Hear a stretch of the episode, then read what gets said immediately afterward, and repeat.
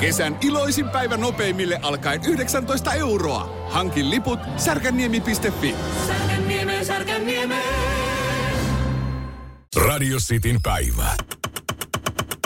Ystävällisin terveisin Mikko Honkanen. NHL-legenda, leijona kapteeni, maailman mestari Mikko Koivu. Ja hänen vaimonsa Helena Koivu on nyt sitten keskellä avioeroriitaa. Koivu on 38 ja Helena on, niin Mikko on 38 ja Helena on 35. Hän on omaa sukuaan Kipper, mikä on aika hauskaa jos on Turusta. No joo, ähm, avioehto kuitenkin löytyy. Se on solmittu päivää ennen pariskunnan avioliiton solmimista heinäkuussa 2014. Eli avioehto on. No niin, avioehdossa todetaan, että jos avioliitto päättyy avioeroon, kummallakaan ei ole avio-oikeutta toisen sen hetkisen omaisuuteen tai sen tuottoon, eikä tulevaan omaisuuteen tai sen tuottoon. Aika normaalia avioehtomeininkiä. Tietysti jos toinen olisi kuollut tai kuolee, niin sittenhän se olisi eri asia. Sen ymmärtää kaikki. No Helena Koivulla on nyt sitten ilmeisesti pystyssä avioerojuristeille 150 000 dollaria ja vähän muutakin.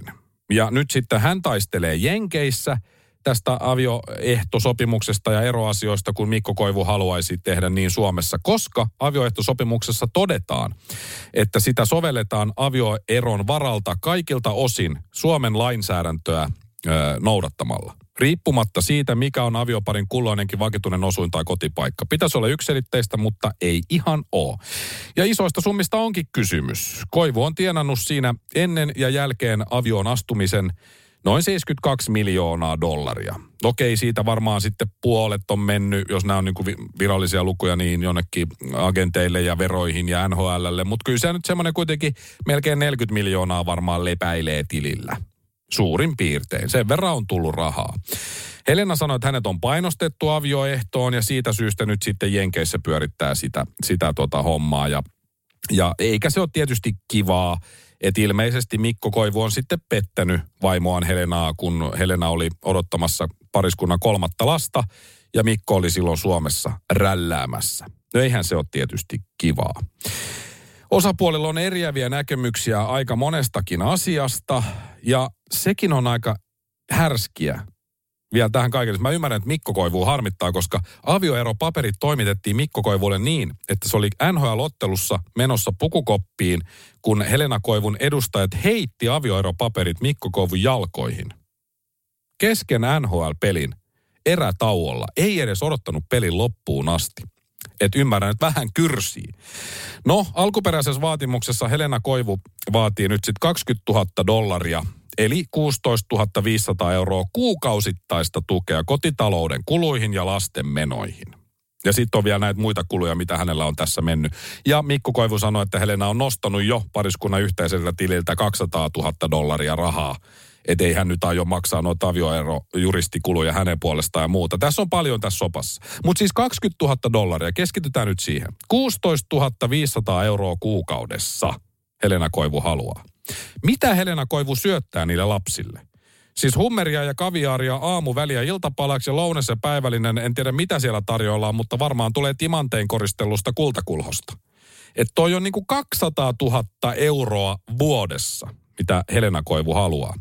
Ettei nyt vaan osa menisi sinne kauneusalan yrityksen pyörittämiseen, joka Helenalla on. Hän on yrittäjä. Ja mä yritän ymmärtää, että okei, elintason olisi hyvä pysyä korkealla, että lapset on tottunut ehkä siihen tai jotain sellaista. Mutta Helena oli siis hotellin respassa töissä, kun pariskunta tapas, ja se on nyt jo vuosia, noin kymmenen vuotta elänyt, aika eri tasosta elämää kuin silloin. Okei, mies on paljon pois kauden aikana, mutta kesäsin kuitenkin koko ajan paikalla. Ja Mikon rahoilla siinä kuitenkin on eletty. Ja nyt kun ura loppu, niin joo, ero tulee, se ei ole reilu. Mutta elämä ei ole reilu. Helena ties koko ajan, mihin lähtee mukaan. Että avioehto on aika simppeli sopimus, tai ainakin sen pitäisi olla. Eiköhän ne siellä Jenkeissä saa senkin kuitenkin jotenkin käännettyä Mikkoa vastaan? Toivottavasti ei. Helena hakee ehkä tässä nyt inspiraatio Melinda Gatesilta ja näiltä muutamalta muulta, mutta tuskin siellä nyt puolet hänelle tulee, mutta eihän sitä koskaan tiedä. Eikä sekään ole reilua, että Mikko ilmeisesti petti vaimoaan. Mutta kun siinä avioehdossa ei lue, että jos mies pettää, niin nainen saa puolet rahoista. Oikein tässä tapauksessa olisi se, että Helena Koivu saa elatusapua kaksi kertaa sen summan, minkä hän tienasi ollessaan töissä siellä hotellissa. Eli vaikka 5000 euroa kuussa. Sitten olisi puolet parempi elämä kuin ennen. Ystävällisin terveisin Mikko Honkanen. Mä laitan tähän loppuun passiivis-aggressiivisen hymiön. Radio Cityn päivä. Ruusteeni täytetyt pikkuleivät ovat kuin kotona leivottuja, suussa sulavia herkkuja, joista kukaan ei oikeasti usko, että ne ovat gluteenittomia.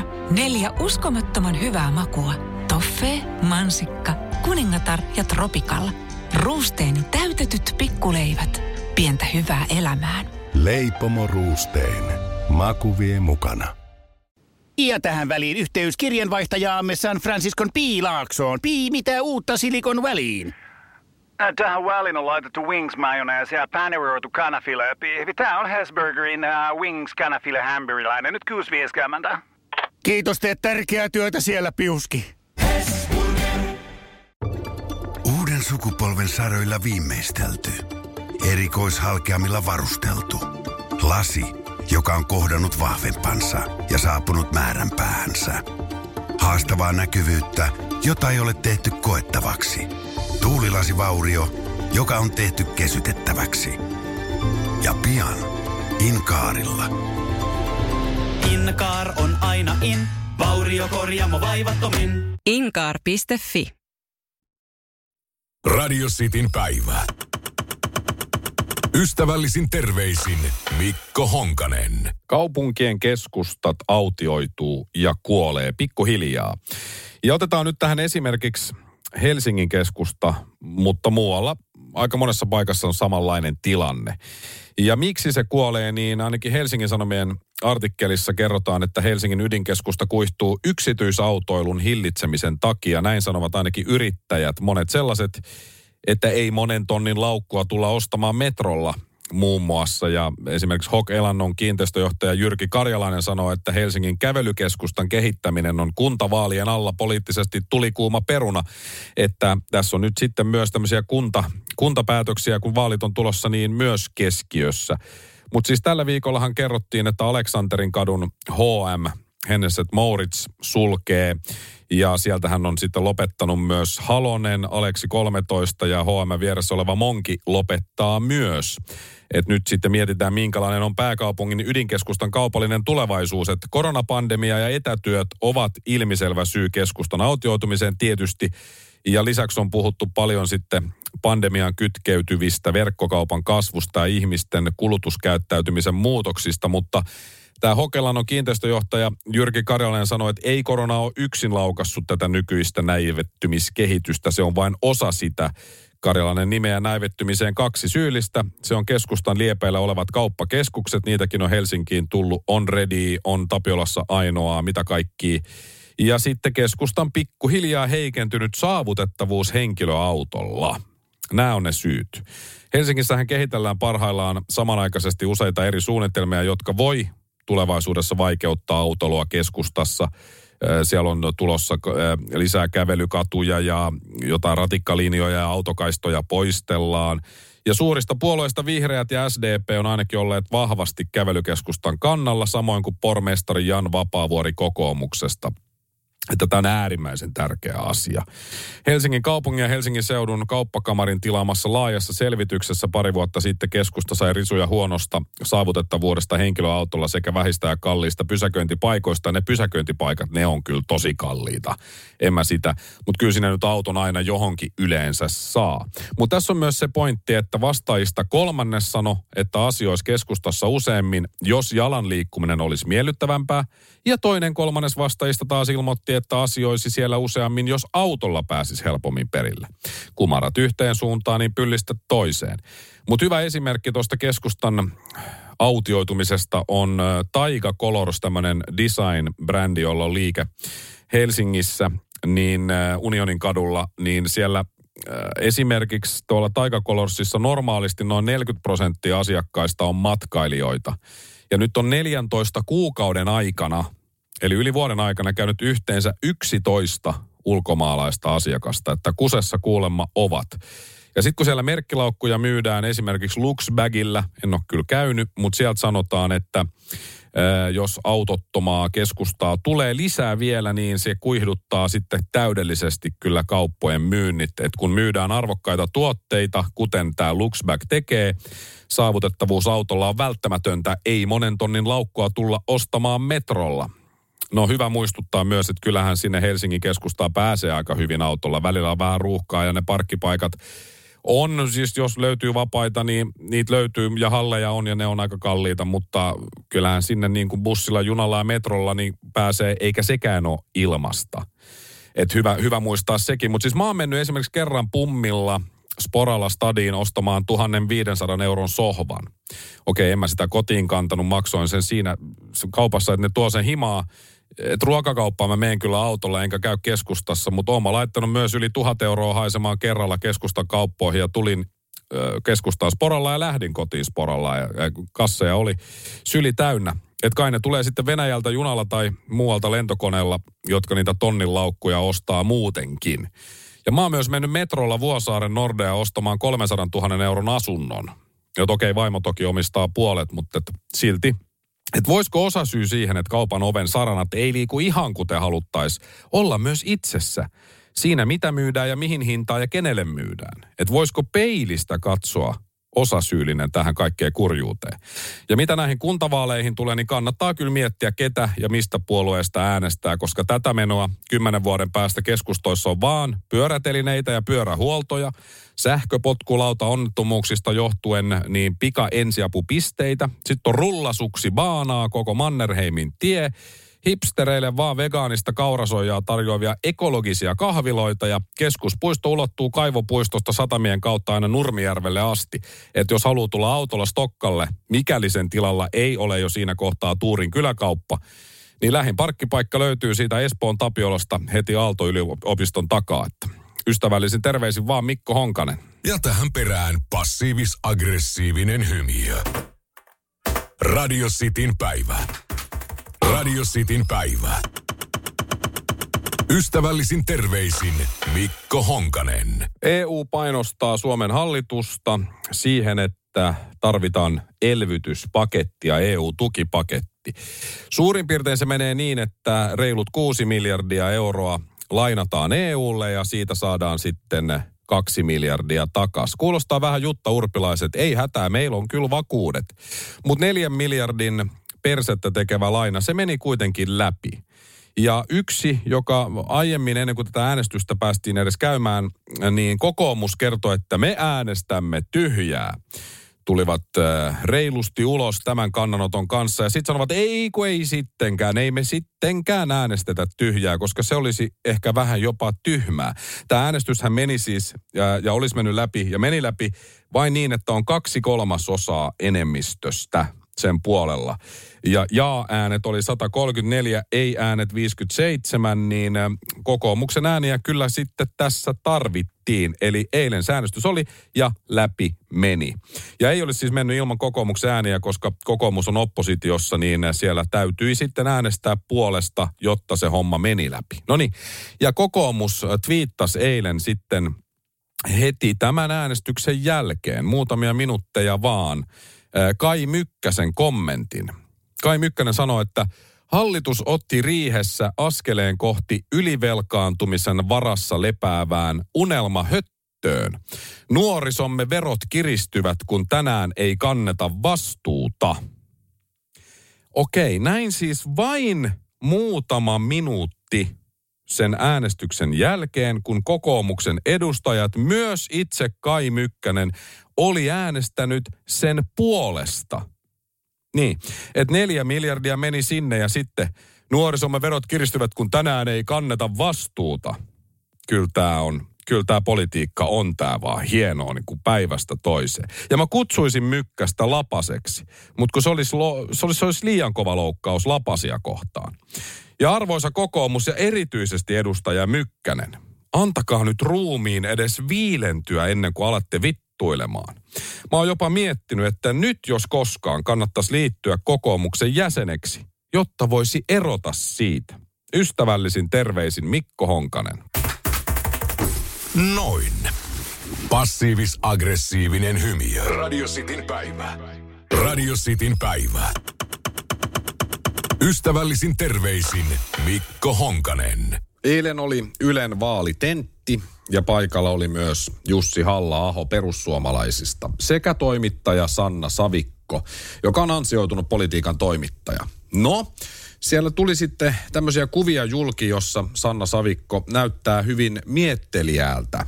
Hänellä on äh, vähän niin kuin kulmakarvat niin kuin tällä The Rock wrestling-painijalla, näyttelijällä, kulmakarvat sillä ylössä ja huulet vähän mutrussa. Ja esimerkiksi Reijo Tossavainen perussuomalaisista sanoi Twitterissä näin, että agenda-journalistin kehon kieli kertoi paljon asenteista Halloaho kohtaan Ylen vaalitentissä. Ja Laura Huhtasaari jatkoi, onko toimittajan pakko ilmeillä? Voisi myös esittää kysymyksiä ilman naaman vääntelyä ja sitten tarkentavia, jos ei ymmärrä vastauksia. Joo, ja sittenhän tässä joku otti kuvan toimittaja Sanna Savikon naamasta, kun hän kuunteli Petteri Orpoa tenttauksen aikana. Ja voitteko kuvitella, ilme on täysin samanlainen. Mm, ihan samalla ilmeellä mentiin. Ja se, mikä on aika hauskaa, niin 10. päivä toukokuuta perussuomalaisten eduskuntaryhmät viittasi, kun Jussi halla itse sanoi, että poliitikkojen keskuudessa on kehittynyt uhriutumiskulttuuri, jossa mikä tahansa omaan toimintaan kohdistuva kritiikki tulkitaan epäasialliseksi. Että se siitä, se on vaan, kuulkaa, se on toimittajan ajatusilme. Hän ei välttämättä voi sille mitään. Meillä toimittajille välillä on sellainen ilme vaan naamalla, kun me kuunnellaan ja keskitytään. Sille ei kaikki voi mitään. Ja luulisi, että Laura Huhtasaarikin tietää paremmin, eikös hän ollut opettajana joskus, että kun hän on jossain oppilaille kenties puhunut, niin siellä on saattanut olla ilme, jos toinenkin joskus vastassa. Mutta ehdotankin, että jatkossa, varsinkin kun perussuomalaisia haastatellaan, niin toimittaja laittaa oikein kunnolla burkhan päälle niin, ettei näy kun silmät vaan, niin siinä ei sitten toimittajan ilme siellä kaavun alla yhtään häiritse. Ystävällisin terveisin Mikko Honkanen. Mä laitan tähän loppuun passiivis-aggressiivisen hymiön. Radio Cityn päivä. Radio Cityn päivä. Ystävällisin terveisin Mikko Honkanen. Upponalle on leikkikarhu, jonka ranskalainen pikkupoika on heittänyt laivalta mereen kiukun puuskassaan. Se ajelehtii kokonaisen vuoden merillä ja toivoo löytävänsä rannan, jossa olisi ystävä odottamassa. Reeta löytää Nallen, kun se huuhtoutuu rannalle. Upponalle kirjoittaa loppusointu runoja, pelkää peipposia ja haaveilee julkaisevansa runokirjan Uponneen kansan lauluja. Sitä ei saa kuivattaa liikaa, koska sen jälkeen se ei olisi enää upponalle. No tästä tarinasta Elina Karjalaisen lastenkirjoista intoutuneena Kivinoka kesäteatteri aikoo näyttää Upponalle näytelmän. Mutta tässä on nyt sitten tullut kohu, kun kesä- ja heinäkuussa esitettävästä näytelmästä oli tehty etukä- etukäteen mainoksia, joissa avattiin hieman myös näytelmän juonta. Mainoksessa kerrottiin, että Upponalle saa näytelmässä rohkeusrokotteen. Nimenomaan sitten, ettei pelkäisi niitä peipposia. No Kivinokan kesäteatterin teatterijohtaja Kari Kinnaslampi on kertonut Ilta-Sanomille, että teatterin on tulvinut paljon palautetta rokoteviittauksen takia. Palautteissa teatteri on syyllistetty siitä, että he yllyttäisivät ihmisiä ottamaan koronarokotteen. Kinnaslampi kertoo, että kyseessä on väärin käsitys. Mainosjulisteessa siis sanotaan, Upponalle kohtaa pelkonsa ja saa rohkeutta. Hän saa rokotuksen ja ikioman rokotustodistuksen.